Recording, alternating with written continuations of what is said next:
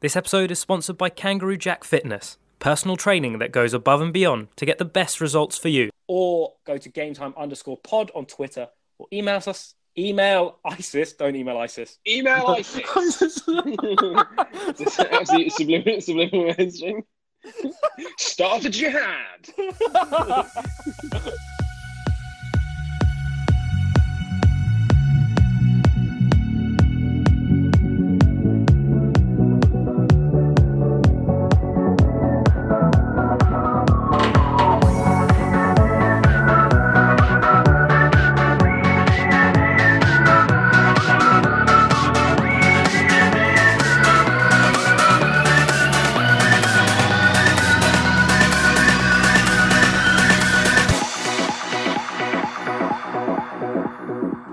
good evening, good morning. Welcome to the Game Time podcast. A bit of a mixed episode again this week. We'll have a little touch on the England results, the Bulgaria and Kosovo game scene, as we didn't have a pod last week. Apologies. Um, and then we'll go through some Premier League highlights from the weekend because there have been some. Tom's back from his holiday, and with that, we've had to sacrifice Tim and Ryan to make room for him on the pod. Tom, how you doing? Good, huge ego. So I need Yeah, absolutely. There is blood on your hands. there is so much blood. Um, thank you for coming back. Hope you had a good holiday and are well rested. And because you're well rested, we're going to put you straight on the spot. England, they beat Bulgaria. They made a much tougher time of it against Kosovo. Hit me. How did, how did you think it went? It was a really interesting game, the Kosovo one. It was one of those. Uh, I, I, I mean, quite honestly, I didn't really think much of Kosovo before the game. I was, I, I know they've got a few uh, highly rated players in terms of their own stars and their own nations, but not really any standout names. Um, but yeah, I think to concede so early after obviously uh, the Michael Keane mistake, suddenly you're on the back foot and it was a completely different game. Actually, the game itself was was so enjoyable to watch because um, it was a combination of when they scored, we had to go forward and put loads of pressure on them. We scored two quick goals after that. I think Sterling with the header, which is obviously very rare, and then Kane immediately afterwards. And that suddenly opened the game up to well, they're chasing the game now, and that it, it was such a great spectacle. I mean, the second half performance was pretty poor. I think up until half time, especially after we conceded, we were the best, probably the best I've seen us in a, in a while. I mean, even the comfortable win over Bulgaria the, the few days before, I think we were still much better against Kosovo in that first half.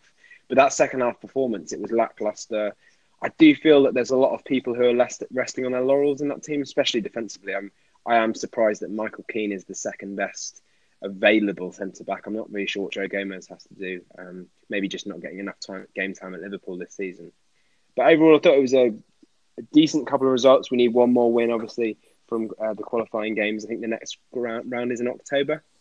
And if we win one of those games, uh, we're guaranteed to be going to the Euros uh, next summer, which I think would be a massive disappointment. Um, but yeah, I think that the attacking players, as much as the defensive frailties were apparent, um, I think going forward we were fantastic. Uh, it was great to see Sancho get a couple of goals and Sterling continues to score, and obviously Kane as well. Um, I thought it was a really great team to watch. Actually, it's such an exciting uh, squad we've got at the moment. Whether it's just those front three of Sancho, Sterling, and Kane, but also Rashford on the bench. Um, I think there's enough young attacking talent coming through. Mason Mount looked reasonably good in the short spells that you saw him for both games. I think there are rumours about Tammy Abraham um, probably forcing his way into obviously after his good performance at the weekend with Chelsea, but I think there was rumours that he's potentially looking at declaring for Nigeria, and I, I do wonder whether that's uh, a call to try and force Southgate's hand to put him in the squad next month. But it's a really exciting team to watch. I, I thought Ross Barkley played well. Um, I'm still not a huge fan of Jordan Henderson um, in it in it for England. Um, I'm not really sure what he does, and I do think. I mean, Ross Barkley isn't particularly consistent for Chelsea either, so so maybe it's unfair. And Liverpool are top of the league comfortably at the moment. He's had a great, fantastic season last year, but I do feel that if we had someone a bit more creative, uh, and whether that's replacing Henderson or Barkley, I think that would really push us forward and make us a decent team. But Keane needs to be replaced. Did you get to watch the games? Um, I did. I caught most of the Bulgaria game and then I switched it off and didn't realise that England scored a 4th Mhm. Um, so that was uh, that was embarrassing when talking to people and I was like, "That was a good three 0 win." And they were like, You fucking liar.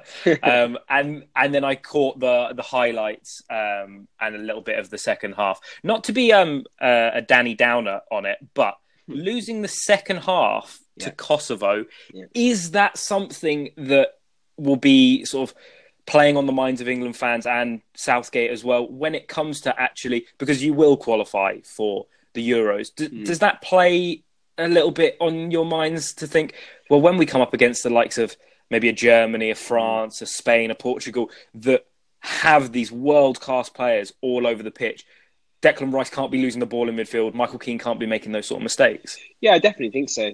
Um, I think it's, it's a worry, uh, especially how easily I think in the second half. I, I mean, the Maguire penalty was probably a it wasn't stupid, but it was a little bit unlucky to concede. Um, the, their third goal was absolutely fantastic, a great finish, but we would have conceded probably four if we'd played France or or, or, or Mm. Germany, like you said. Um, I think you do settle uh, when we're five one up at half time. I imagine the players are thinking, "Oh, we've got that sewn up," um, and I, and I did sort of see us uh, suddenly getting very very nervous um, after we conceded um, to make it five three. But uh, but I think really that that Southgate will look at that and think, well, are our were the four at the back the uh, the right to choose the right ones to play? I mean, I actually think the right back and left back, Chilwell and um, uh, and Trent Alexander Arnold, probably are the starting right and left backs. Um, so, and you'd imagine Maguire is probably the starting centre back. Maybe Stone Stones has another great, um, hasn't particularly been in form either. Uh, but I, I think you have to question.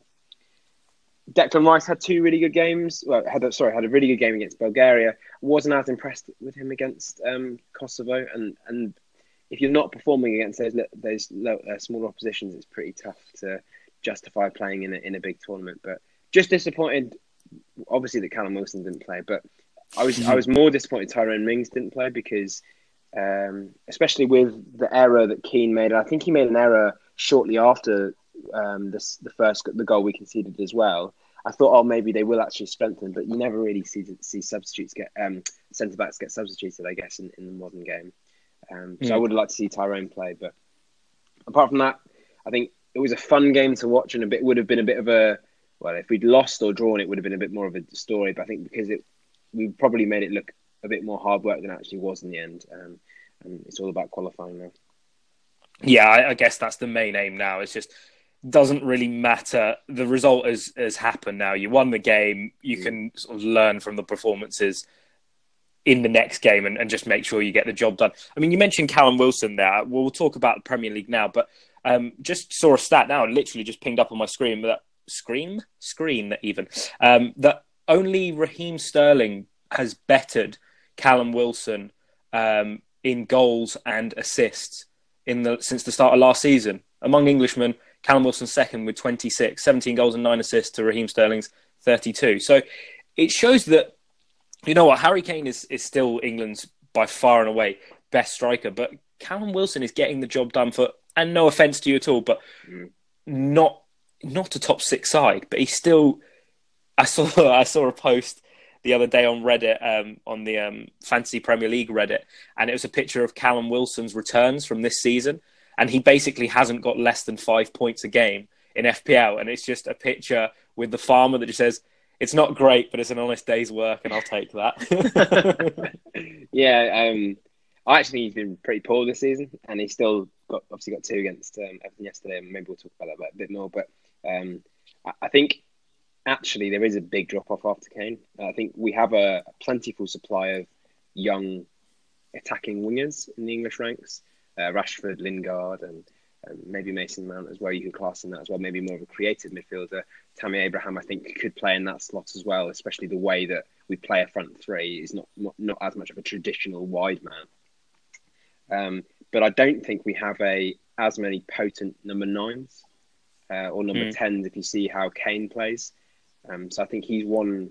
He's I mean he's probably the yeah maybe, maybe Wilson, um, but I think probably after that Englishman you're probably talking about maybe Glenn Murray or, or I mean there's not really a lot. Big of, Glenn. yeah, I mean there's he is due a call up. Um, but there's not many English centre forwards that operate in the same way Kane does, and how vital he is to the team. I think it was really apparent how important he was. He's such a threat, and you have to mark him all the time. Uh, I, there was a lot of talk about how confident his penalties were against Bulgaria, and obviously missed the one against Kosovo. Mm. Um, although if there was VAR, I think that probably would have been retaken because I think the goalie was off the line or something like that. I think I saw. Yeah. Um, but yeah, I think his his value in, in the team, he, he is, I, I, he is the first.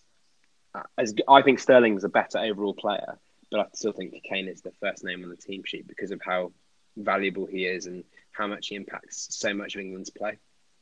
Yeah, for for sure. I think having a like you said, having a player like that in the middle of two wingers lets those wingers do what they want because yeah. the focus is is just as much on him. Um, top shit housery from Kosovo there to delay the penalty as well and get booked. Like one of the players got booked. They knew what they were doing. Yeah. They knew what they were doing, unnerving yeah. But fair play. Um, like, let's move on to the Premier League and, and we'll go from from England with their wonderful attacking play and defensive frailties onto Arsenal because I feel feel that's a nice smooth transition.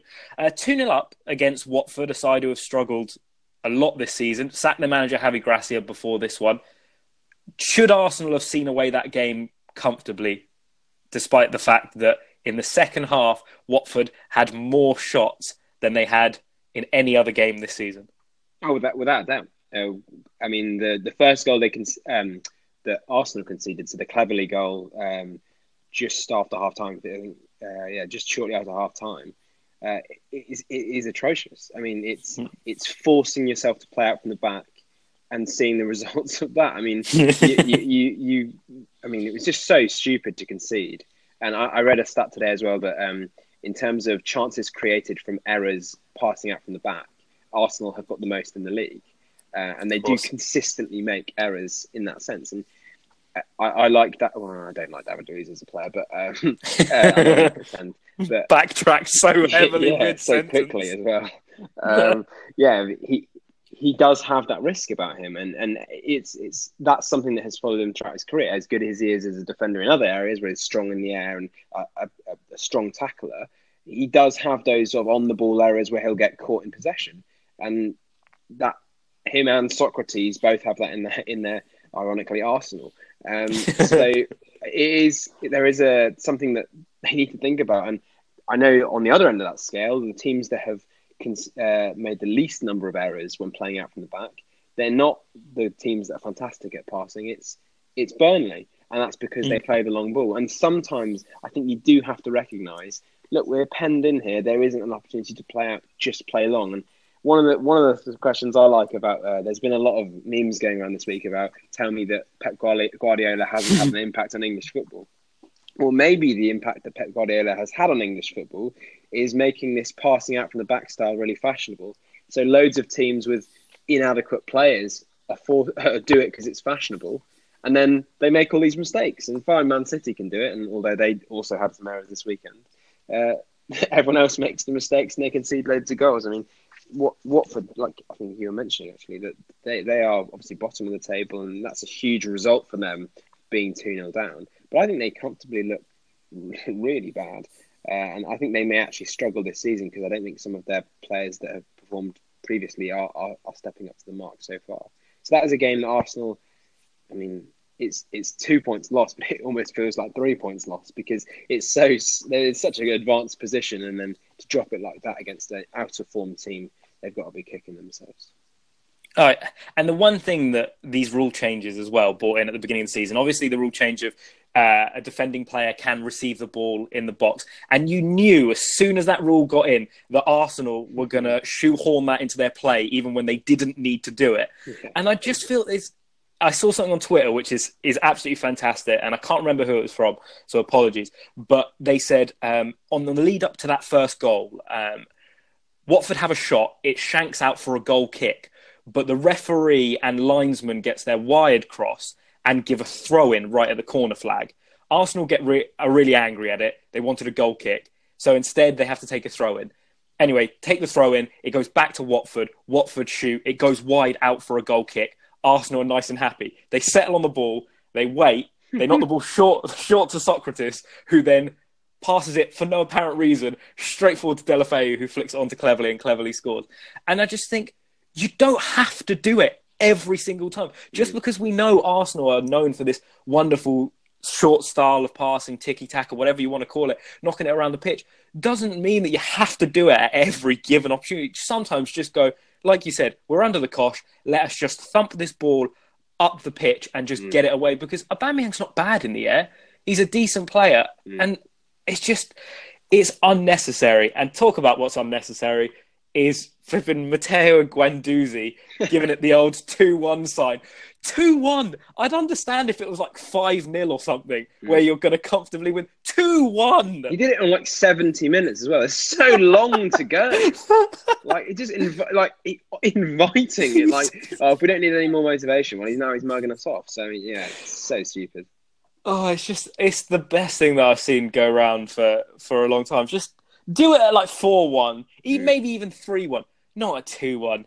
Oh, what an absolute mug! But um, I tell you, he's not a mug. Pierre-Emerick Aubameyang, man, can just finish anything. Mm-hmm. He's just is he up there with with the likes of Aguero in the Premier League era? Do you think? I would say he's comfortably the best Gabonese striker um, I've, ever, I've, ever, witnessed. Um, I think. Well, I mean, yeah, I, I, uh, I think he's definitely in the upper echelon of the strikers in the Premier League. Um, yeah, I would probably say he is. I, I think Aguero. Aguero does have something where I, I, think Aguero, you do think he can score at any time, and and Aguero very much has the ability to be that.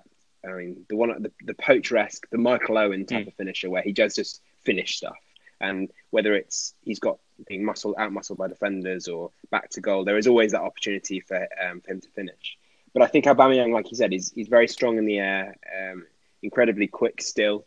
Um, and that's quite surprising as well as, as he's got progressively older. And, and I thought that would be something that would slow down um, and maybe mm. not be as impressive when he gets into the Premier League.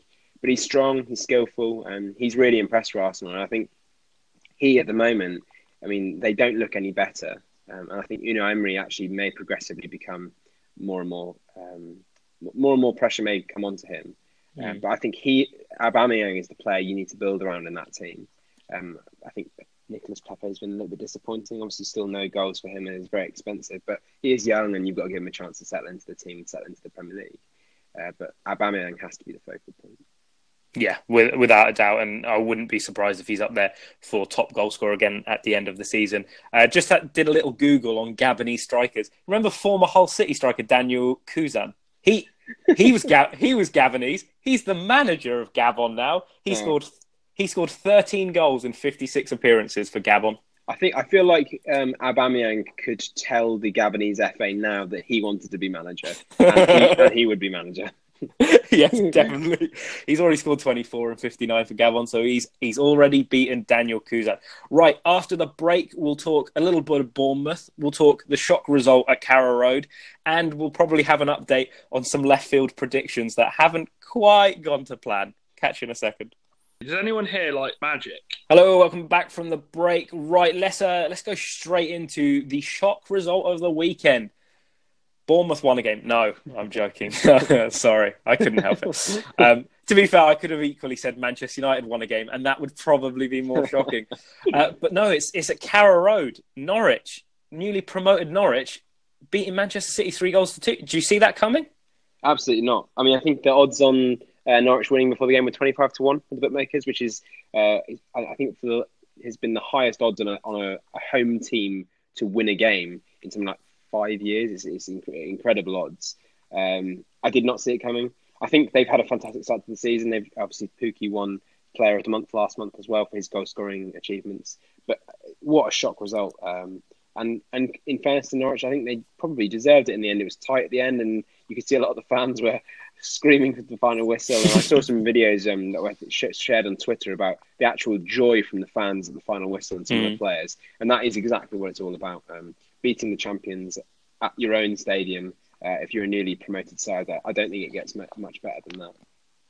Oh, they they just play some really nice football. I don't know if you saw the the Norwich um, Twitter account as well. They posted, uh, I think it was like three or four clips um, from the game where City have got them like pressed in their own box. Mm. And Norwich just like, we're not going to thump this long. I know we were just talking earlier about Arsenal doing it. But Norwich are just better. They just knock the ball around so well, Mm. and they just go, no, we're, we're going to trust the way we play. And I think that's one thing that Daniel Farke has, has got to get absolute mad props for. They've played the same way Mm. since the start of the season. They were a bit naive against Liverpool, and they got very much shown for that. But I think just the way they play football is has been so good. And I'd even say, I mean, obviously at the moment we're recording, Aston Villa are playing West Ham, so we don't really know Mhm. how that one's going. But I can't remember the last time the Premier League had three newly promoted sides who came up and just played very nice, distinctive st- styles of football. Yeah, I think it's been very impressive actually. Um, I still think two of them are going to go down.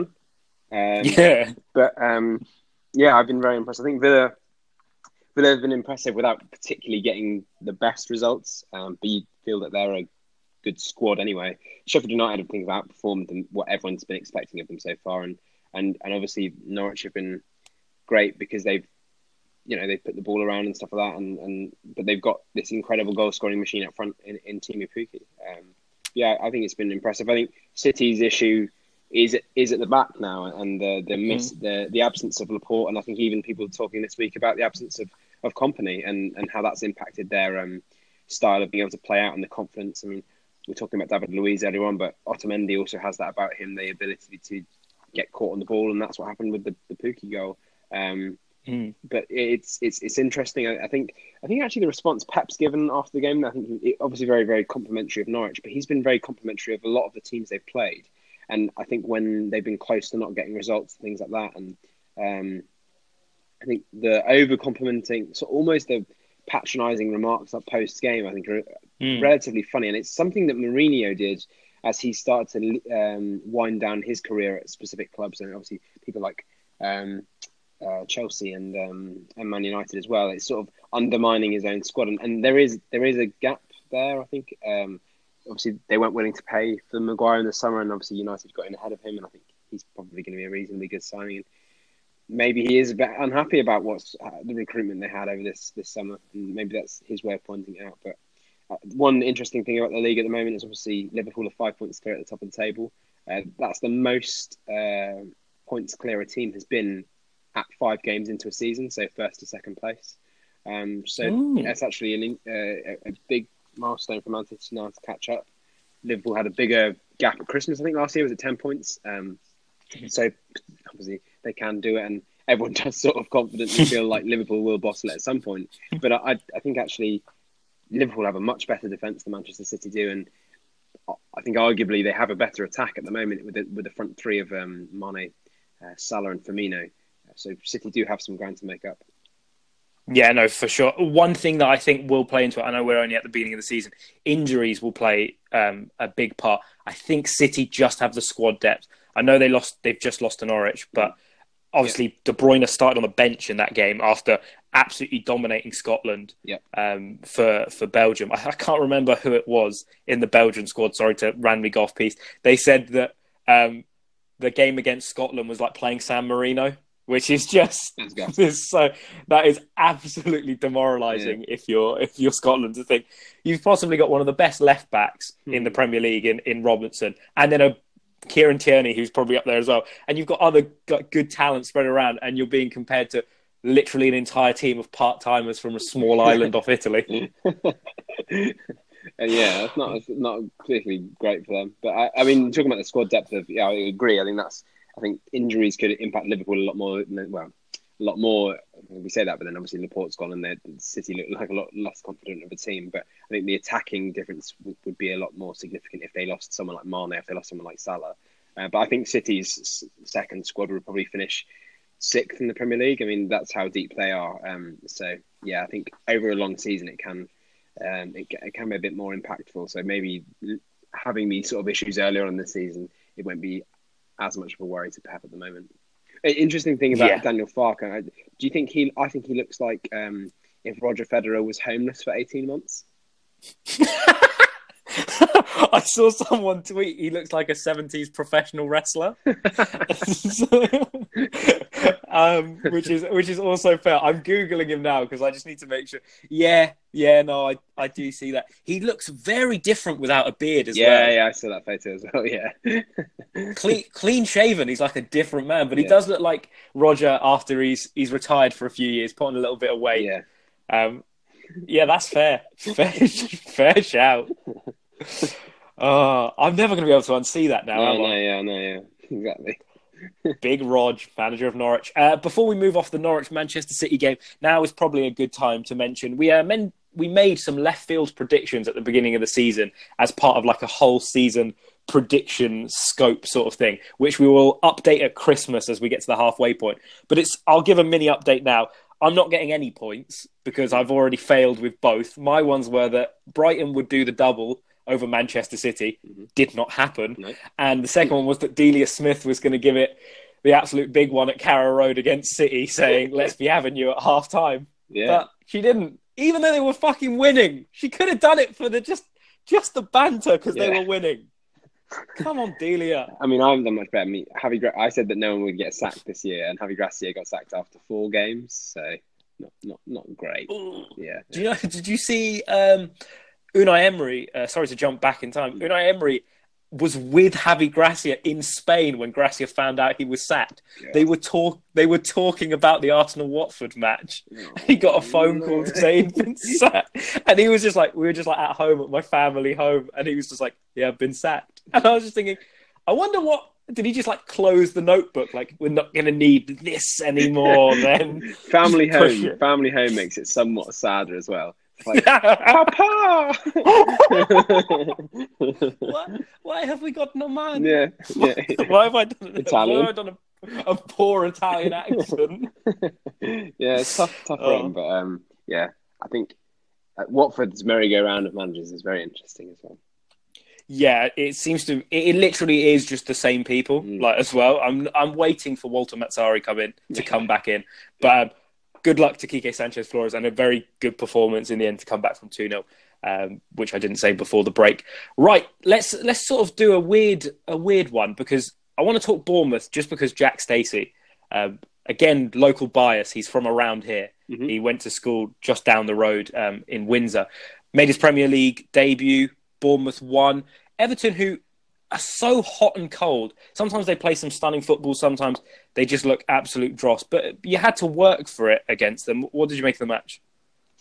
Uh, it was um, an interesting game. It was it was a game that very much um, could have gone either way, and I think we were probably a little bit lucky to what looked to be comfortable winners in the end. Um, I think the second goal, the the Fraser free kick, which sort of took a deflection off Delph, um, was a bit of a sucker punch to Everton, and we obviously scored a third uh, quickly after with a what is a, a huge lapse in defence from um, uh, the Everton centre back. So um, Michael Keane obviously getting another poor shout out, and uh, uh, Ye- Yerry Mina I think were just up too too far up the pitch, and then a quick first time ball from Diego Rico over to Callum Wilson. It was in on goal, and I think Pickford sort of shrugged after saying like, "What am I supposed to do with that? Where's the defence?"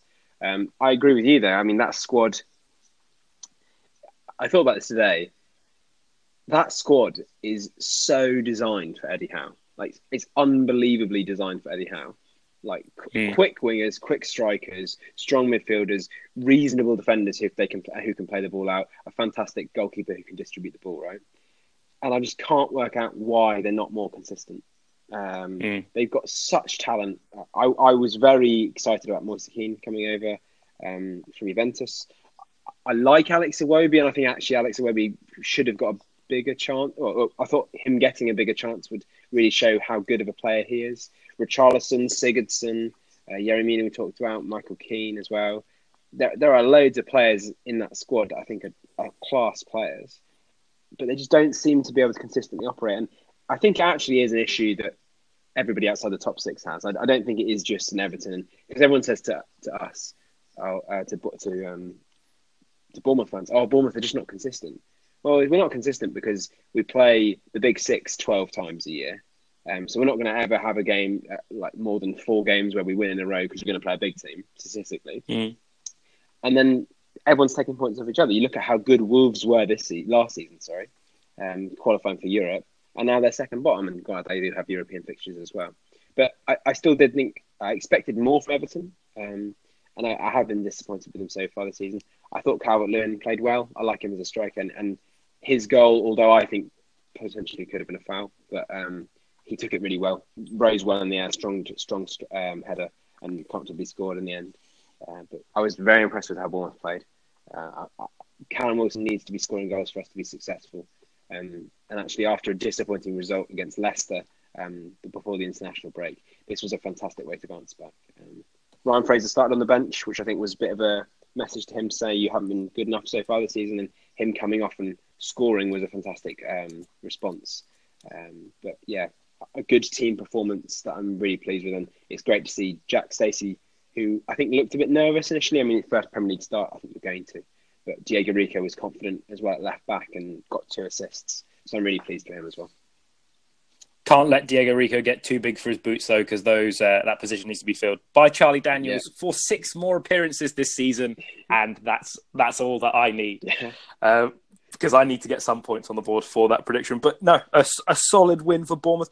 I, I think Marco Silva is going to be in trouble soon. Mm-hmm. I really, I really do. I, he was at some point last season he was in a bit of trouble, and then he sort of got himself out of it with with a few wins on the bounce, and then he sort of steadied the ship. But I think at some point, maybe before Christmas, he's going to be in real trouble again because I just they're so hot and cold. Like yeah. it's not even like one of those taps where you can make it lukewarm in the middle. It's literally a hot tap and a cold tap that come out independent of each other, and you have to like mix it together with your hands when you want it to be a normal temperature to wash your face in the morning.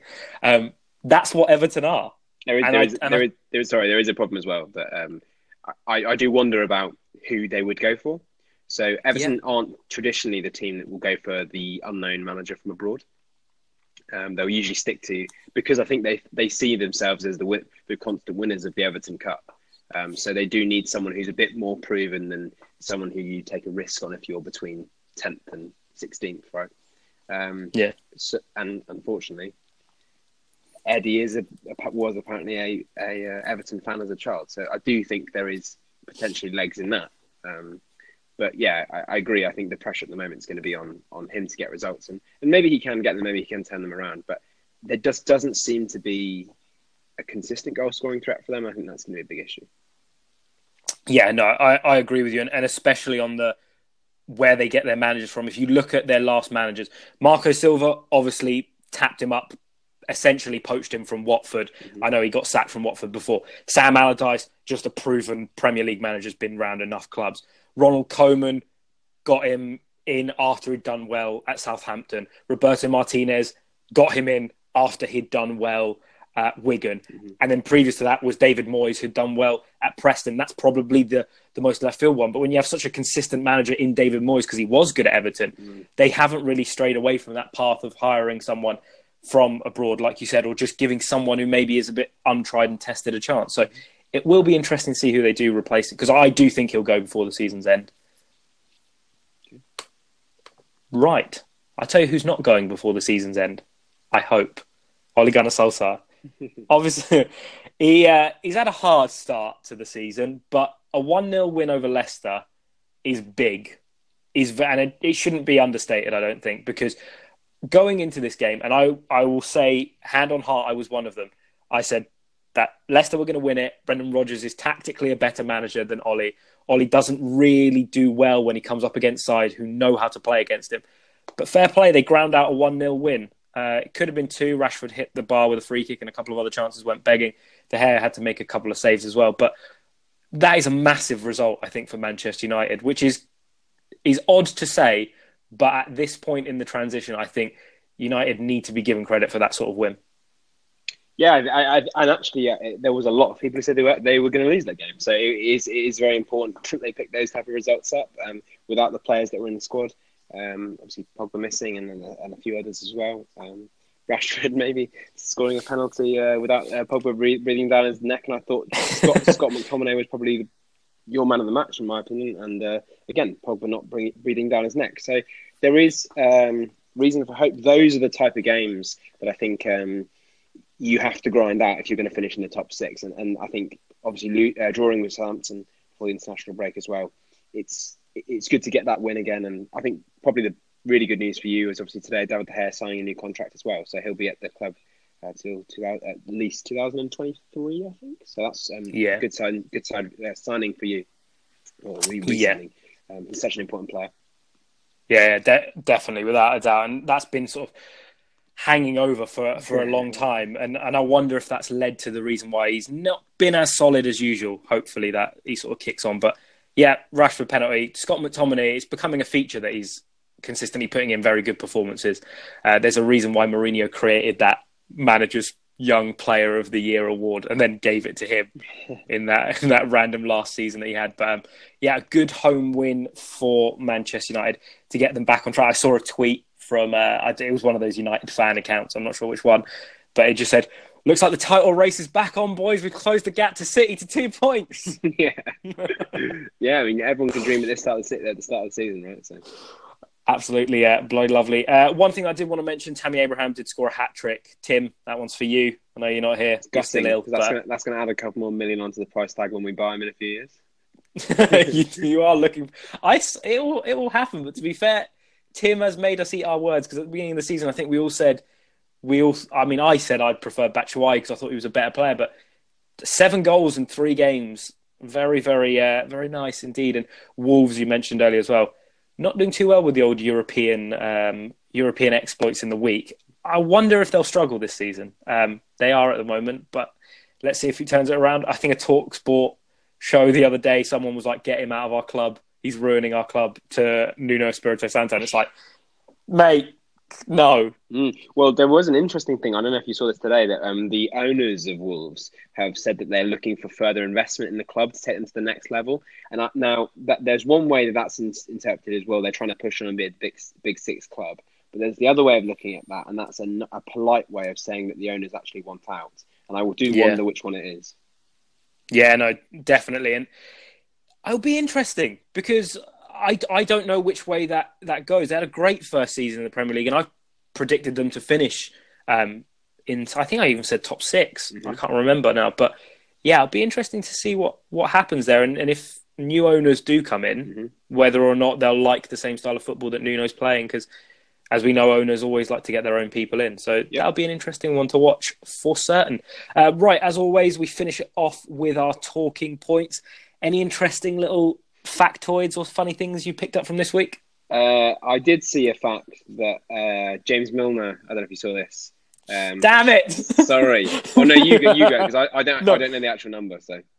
No, it's all you. I asked first. It's you. Uh, it's well, all so, you. So he. I, I, Do you know the exact number of days? Yeah, I got the tweet in front of me. Go on. You go. Go on. Um. Ah, you're too kind. So yeah, James Milner has now been a Premier League footballer for exactly half of his life. This is from um, Rich Jolly on Twitter. He said it's been 6,154 days since his Premier League debut, and that came exactly 6,154 days after his birth. That is it's incredible. It's so wonderful. Yeah. Uh, the, oh, the, the, the, only other one I had was um, the uh, Ansu Fati scored for um, uh, for Barca. Barcelona this weekend against Osasuna and he's a 16 year old uh, kid uh, from uh, I think it is Guinea Bissau or uh, yeah Guinea Bissau. Uh, I mean, 16 years old, score, scoring. I mean, it's incredible. And he's got a 100 million euro release clause, and you do wonder by the time he's 19 whether that might even look like a bargain. So, congratulations to him. What what a, a, a fantastic achievement. Yeah, he absolutely ripped Valencia to shit as well. I saw some of the highlights. It's he's going to be one one hell of a player. Um, one one thing that I saw as well. Um, I don't know if you if you saw this one. This one was um, this is not recent, but it came up on my Twitter, and I just wanted to mention it. Um, it was a game uh, between Malta and someone else. I can't I can't remember mm-hmm. who it is. I've got it in front of me. Um, Slovenia, and it's when the national anthems are playing. Have you seen this? No and the stadium PA announcer accidentally plays "Numb" by Linkin Park instead of the Maltese national anthem, and it's it's ding, just ding, the ding, it's just the beginning bit. So it goes ding ding ding, and then it cuts off really harshly. and it zooms in on one of the Maltese players, and he's absolutely pissing himself. And I just, I just saw it on Twitter today. It was bloody lovely. That's amazing. That is brilliant. That is very good. I'll um I'll stick it up on the uh, on the Game Time Twitter account. Uh, and then the last thing, which isn't football related, but it's sport related, so I'm going to mention it. Have you seen this hype around um, uh, Pokemon today? I, no, I saw it trending. I didn't. I didn't so what, what happened? So, um, if you're a fan of the anime TV series back in the day, he never won the, the Pokemon League. He always like finished like in the quarterfinals or the runner up, and they finally let him win it in the last like the series that aired the other day. They finally let him win it, and Sports Nation, who are like a sports Twitter account, um, tweeted breaking news: ten year old Ash Ketchum wins the Alola Championship for his first Pokemon League championship in his twenty year career. Huge, good for him. We've all been rooting for him, so that's great news. Yeah, we've uh, we've absolutely loved your time, Ash. So congratulations, enjoy the trophy. Um, you deserve it. Right, I think that that about wraps it up. We'll be back potentially this week. The Champions League is back. That'll be um fun Hooray. as a Man fun as a Man United fan to watch. And I'm Bournemouth enjoying fun. yeah, um, Spurs and Chelsea both in it. So we'll just let the other two do the pod Yeah, for for me. the rest of the week. Um, and we will have our weekly terrible tens predictions and other stuff as well coming up later this week. Tom, thank you very much. Cheers, mate. It's been a pleasure. Remember, like, rate, subscribe on whatever podcasting things, Spotify, iTunes, whatever you want to listen to us on, or go to gametime underscore pod on Twitter or email us. Email ISIS. Don't email ISIS. Email ISIS. Just Absolutely subliminal, subliminal messaging. Start a jihad. Do not email ISIS. Email us at gametimepodcast1 at gmail.com. Until next week, just, to stay out of trouble. Please.